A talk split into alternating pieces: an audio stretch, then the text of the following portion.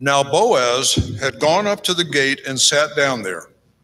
And behold, the Redeemer, of whom Boaz had spoken, came by.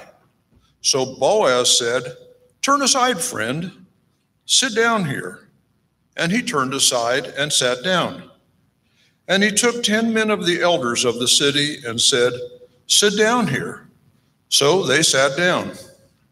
Then he said to the Redeemer, Naomi, who has come back from the country of Moab, is selling the parcel of land that belonged to our relative Elimelech. I thought I would tell you of it and say, Buy it in the presence of those sitting here and in the presence of the elders of my people. If you will redeem it, redeem it. But if you will not, tell me, that I may know, for there is no one besides you to redeem it, and I come after you. And he said, I will redeem it. Then Boaz said, The day you buy the field from the hand of Naomi, you also acquire Ruth, the Moabite, the widow of the dead, in order to perpetuate the name of the dead in his inheritance. Then the Redeemer said, I cannot redeem it for myself, lest I impair my own inheritance. Take my right of redemption yourself, for I cannot redeem it. Now, this was the custom in former times in Israel concerning redeeming and exchanging to confirm a transaction. The one drew off his sandal and gave it to the other, and this was the manner of attesting in Israel. So when the Redeemer said to Boaz, Buy it for yourself, he drew off his sandal. Then Boaz said to the elders and all the people, You are witnesses this day that I have bought from the hand of Naomi all that belonged to Elimelech, and all that belonged to Chilion and Mahlon. So Ruth the Moab, Moabite, the widow of Mahlon, I have bought to be my wife, to perpetuate the name of the dead in his inheritance, that the name of the dead may not be cut off from among his brothers and from the gate of his native place. You are witnesses this day. Then all the people who were at the gate and the elders said, We are witnesses. May the Lord make the woman who is coming into your house like Rachel and Leah, who together build up the house of Israel. May you act worthily in Ephrathah and in renown in Bethlehem. And may your house be like the house of Perez, whom Tamar bore to Judah, because of the offspring of the Lord will give you by this young woman. So Boaz took Ruth, and she became his wife. And he went into her, and the Lord gave her conception, and she bore a son. Then the women said to Naomi, Blessed be the Lord, who has not left you this day without a redeemer, and may his name be renowned in Israel. He shall, he shall be to you a restorer of life and a nourisher of your old age. For your daughter in law, who loves you, who is more to you than seven sons, has given birth to him. Then Naomi took the child and laid him on her lap and became his nurse. And the women of the neighborhood gave him a name, saying, A son has been born to Naomi. They named him Obed. He was the father of Jesse, the father of David. Lord God, as we open your word, I pray that you would speak to us. Pray, Lord, that as we look at the Lord, the story of Ruth, this ending the story, that we could find ourselves in this story and that we would be filled with awe in the way that you work your redemption through ordinary people. And I pray, Lord, that the words of my mouth and the meditations of my heart would be pleasing to you, my rock and my redeemer. Amen.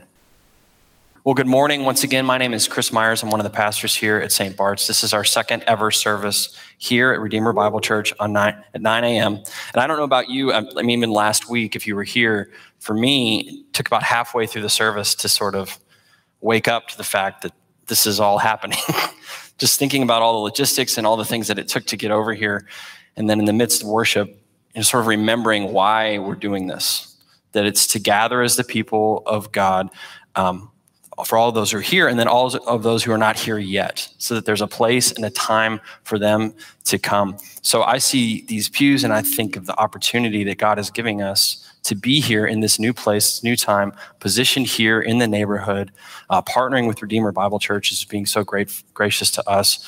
So it's a pleasure to be here, and I'm very excited to you know be able to take a nap this afternoon. I don't know about you, and not think about my sermon all day. Amen.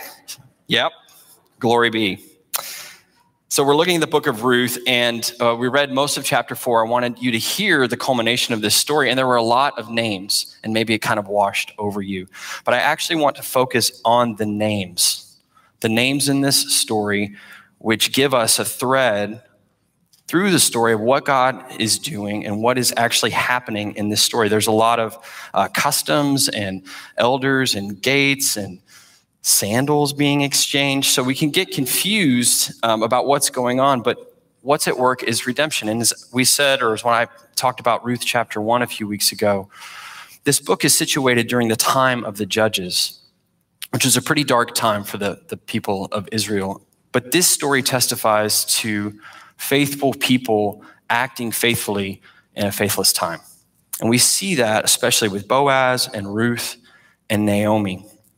So I want to look at the characters, I want to look at their names and see what their names can tell us about what this story is really about. So let's start with Boaz because the chapter starts with Boaz.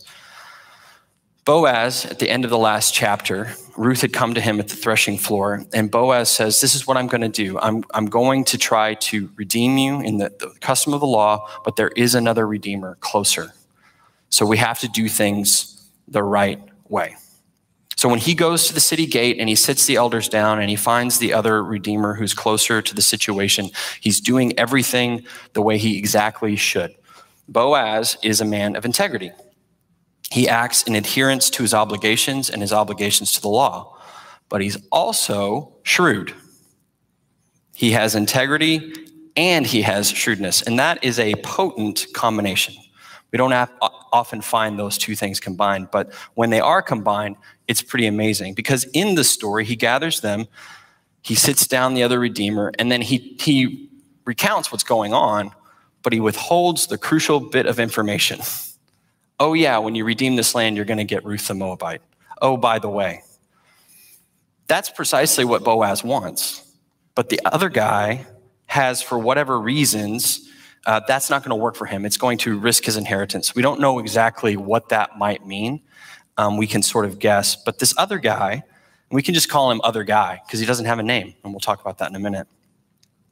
Once Boaz reveals that crucial bit of information, then the battle is won.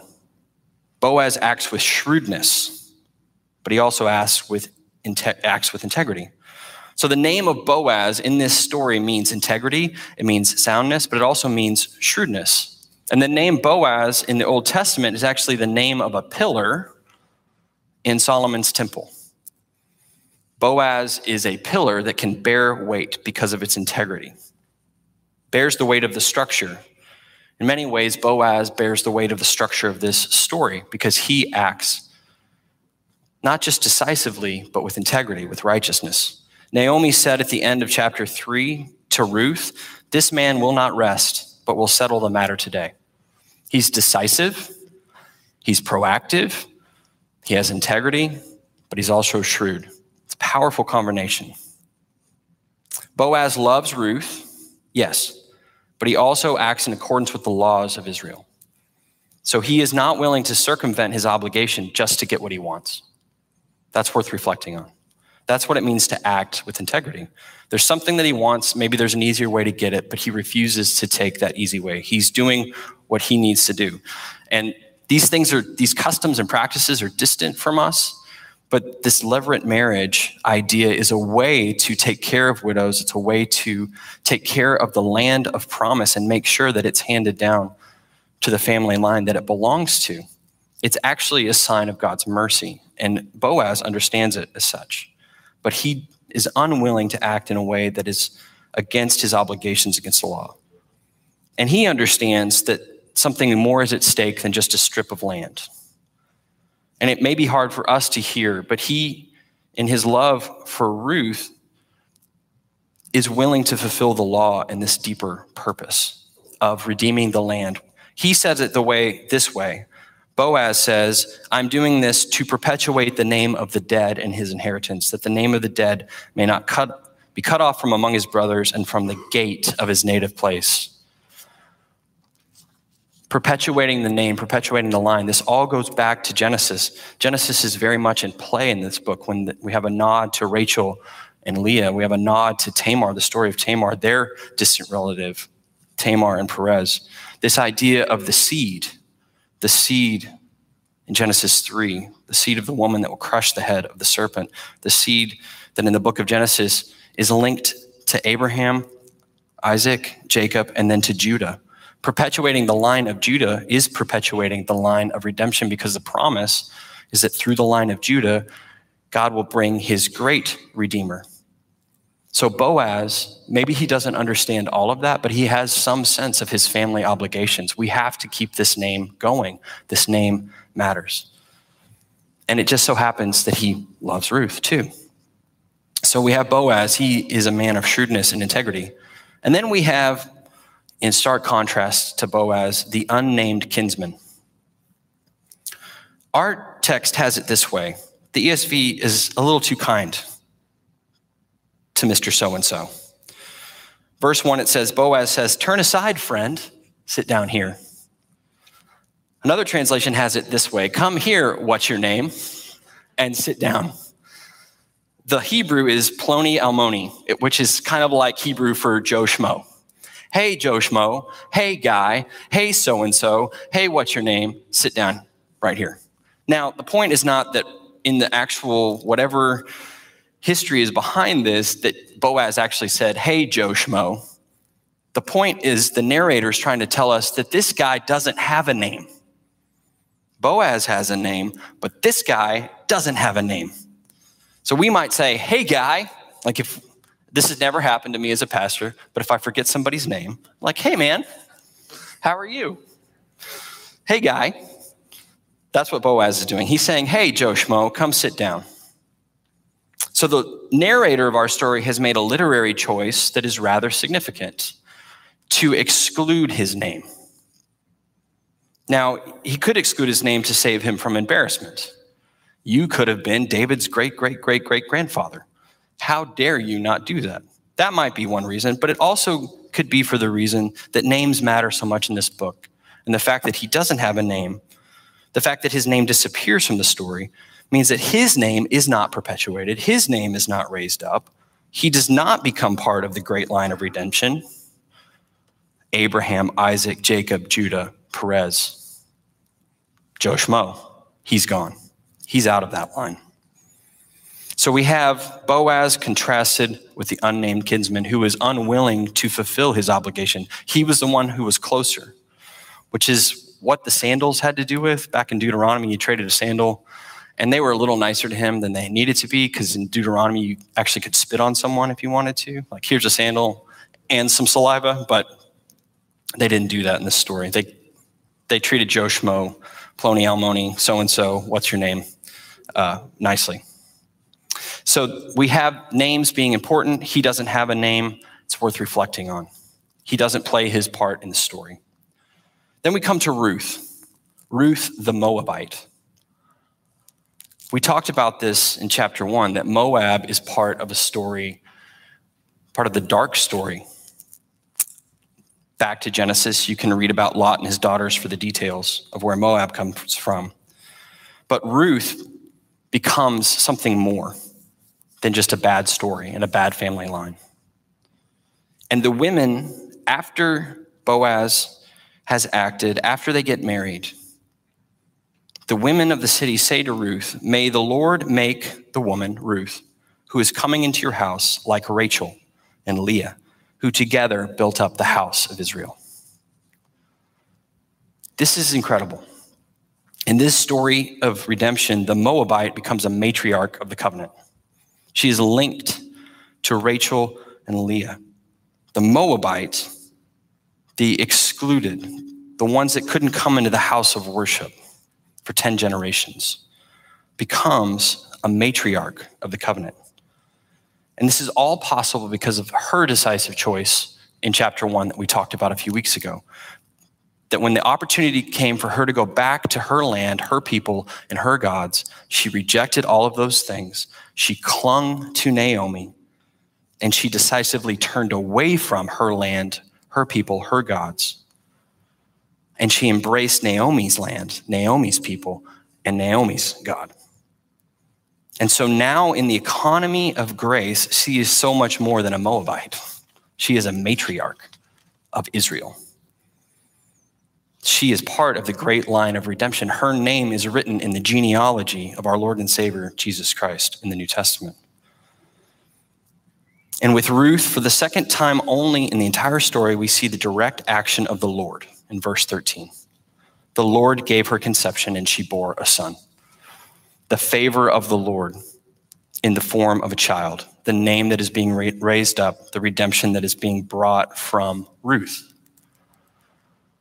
the Moabite who becomes a matriarch. So we have Boaz, we have Ruth, and after this moment, they sort of fade from the story. And the narrator turns to Naomi. And last week, Dave talked about Naomi as one with whom the Lord had dealt bitterly. And when she came back from the land of Moab, and the people said, Hey, it's Naomi. And she said, No, it's not. My name is Mara. My name is bitterness. My name was pleasantness, but now it's bitterness. But in this moment, when she holds the child, she understands, and the, the women in the story understand that the great reversal has happened. That pleasantness that was bitterness is now pleasantness again. Her hands that were empty have been filled.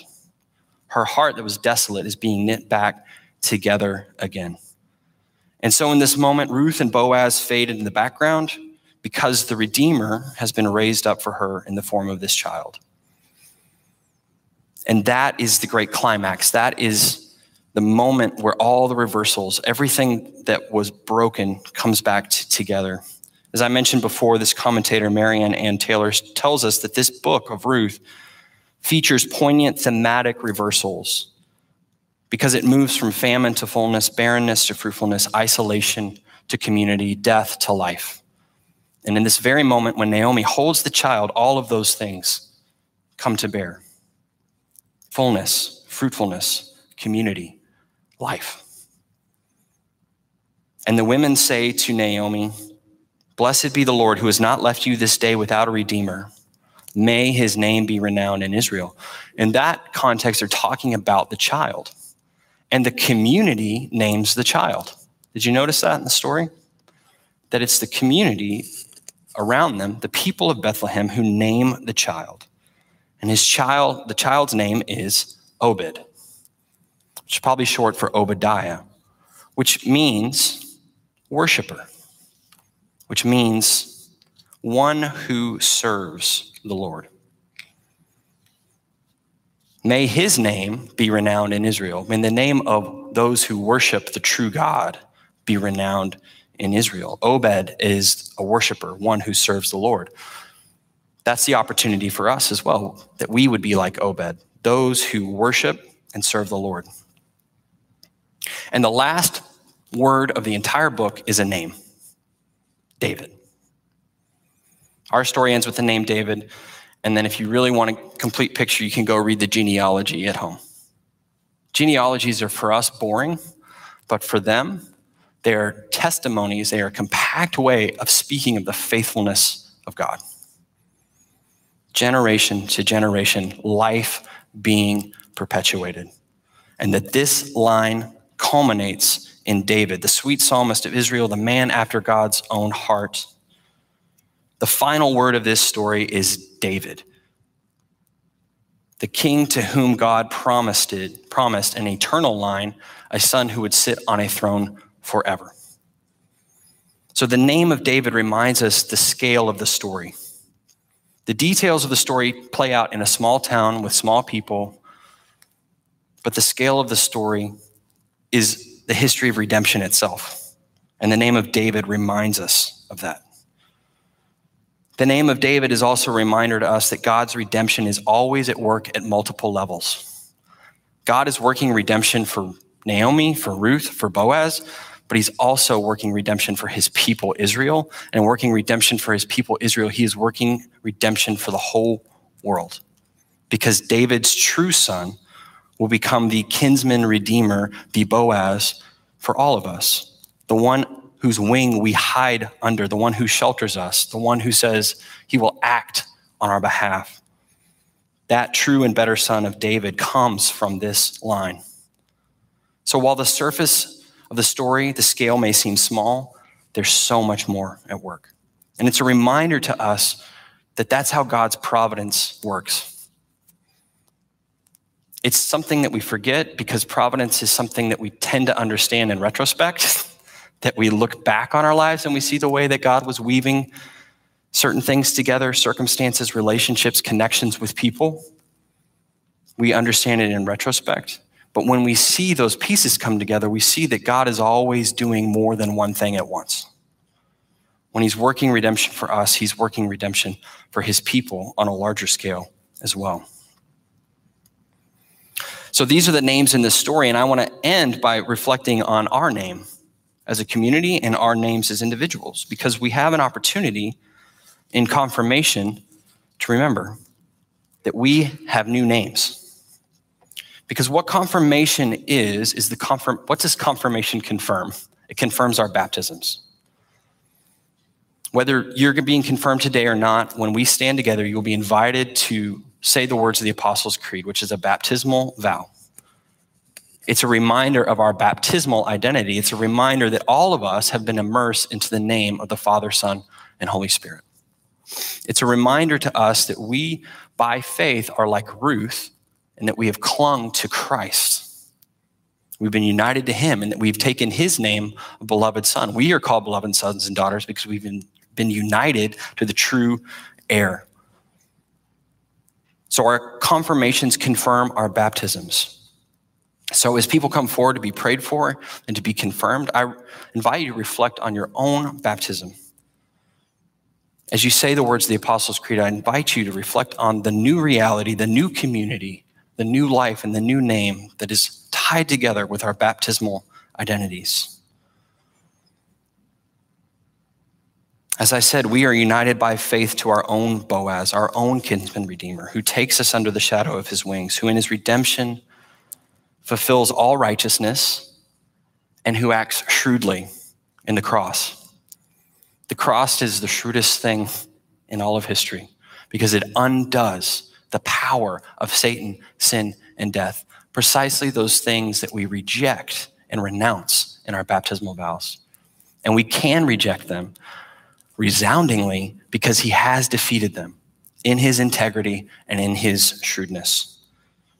And so, because of that reality, because of the cross, and because of our baptisms being buried with him and being raised with him, we can be like Ruth and we can renounce the old ways, old things, old places, old gods. We can become like Naomi. Our bitterness can turn into pleasantness, our emptiness can be filled, and we can become like Obed, true worshipers and true servants of the Lord.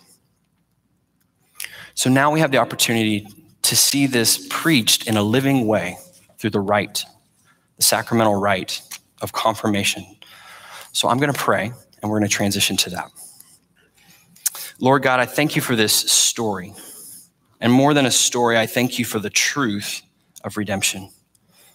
I thank you that we have a Boaz in the form of your son.